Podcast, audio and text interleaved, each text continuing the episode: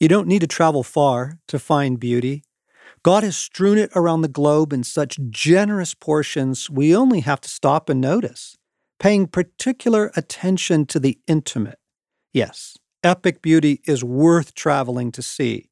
The Himalaya, the Maasai Mara, Yosemite, any tropical island. But intimate beauty is just as healing, perhaps more so, and available everywhere. I shared the St. Albans story to remind my urban readers beauty can be found even in noisy, congested cities. Really, beauty is all around us. In the shimmering shadows sunlight creates through any foliage, the intricate pattern and color of tree bark. Stop and look, touch it. The way sunlight falls on your kitchen table in the morning, the grain of wood, songbirds in your neighborhood fabric, candlelight, the infinitely creative patterns of frost. The frost on the stalks of dried grasses this morning looked like tiny gladiolas made of glass, or the calligraphy of fairies.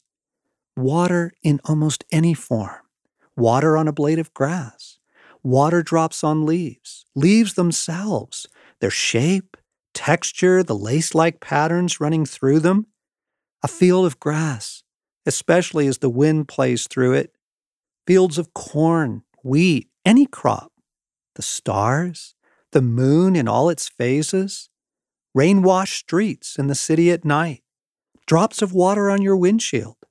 Human faces are infinitely beautiful.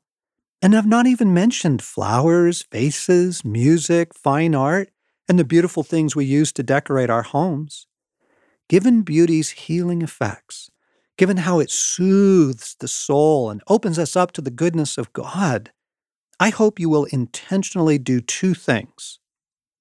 Receive it for the gift it is.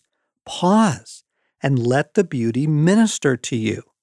I receive this into my soul.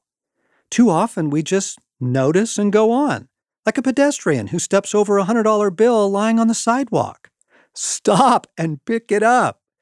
In these moments, you open yourself and receive the beauty, the gift, the grace. Receive it into your being.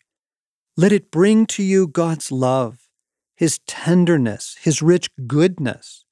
We live so braced, not openly, but quite subtly, braced for the day, braced by the assault on our attention, braced by the noise around us. Pause when you're offered beauty and make the conscious decision I receive this grace. We open our clenched soul to let it in, to find God in it. I'll often pray, Thank you for this beauty. I receive it into my soul, and with it, I receive you in it, by it, through it, your love, your goodness, your life. That receiving part is key.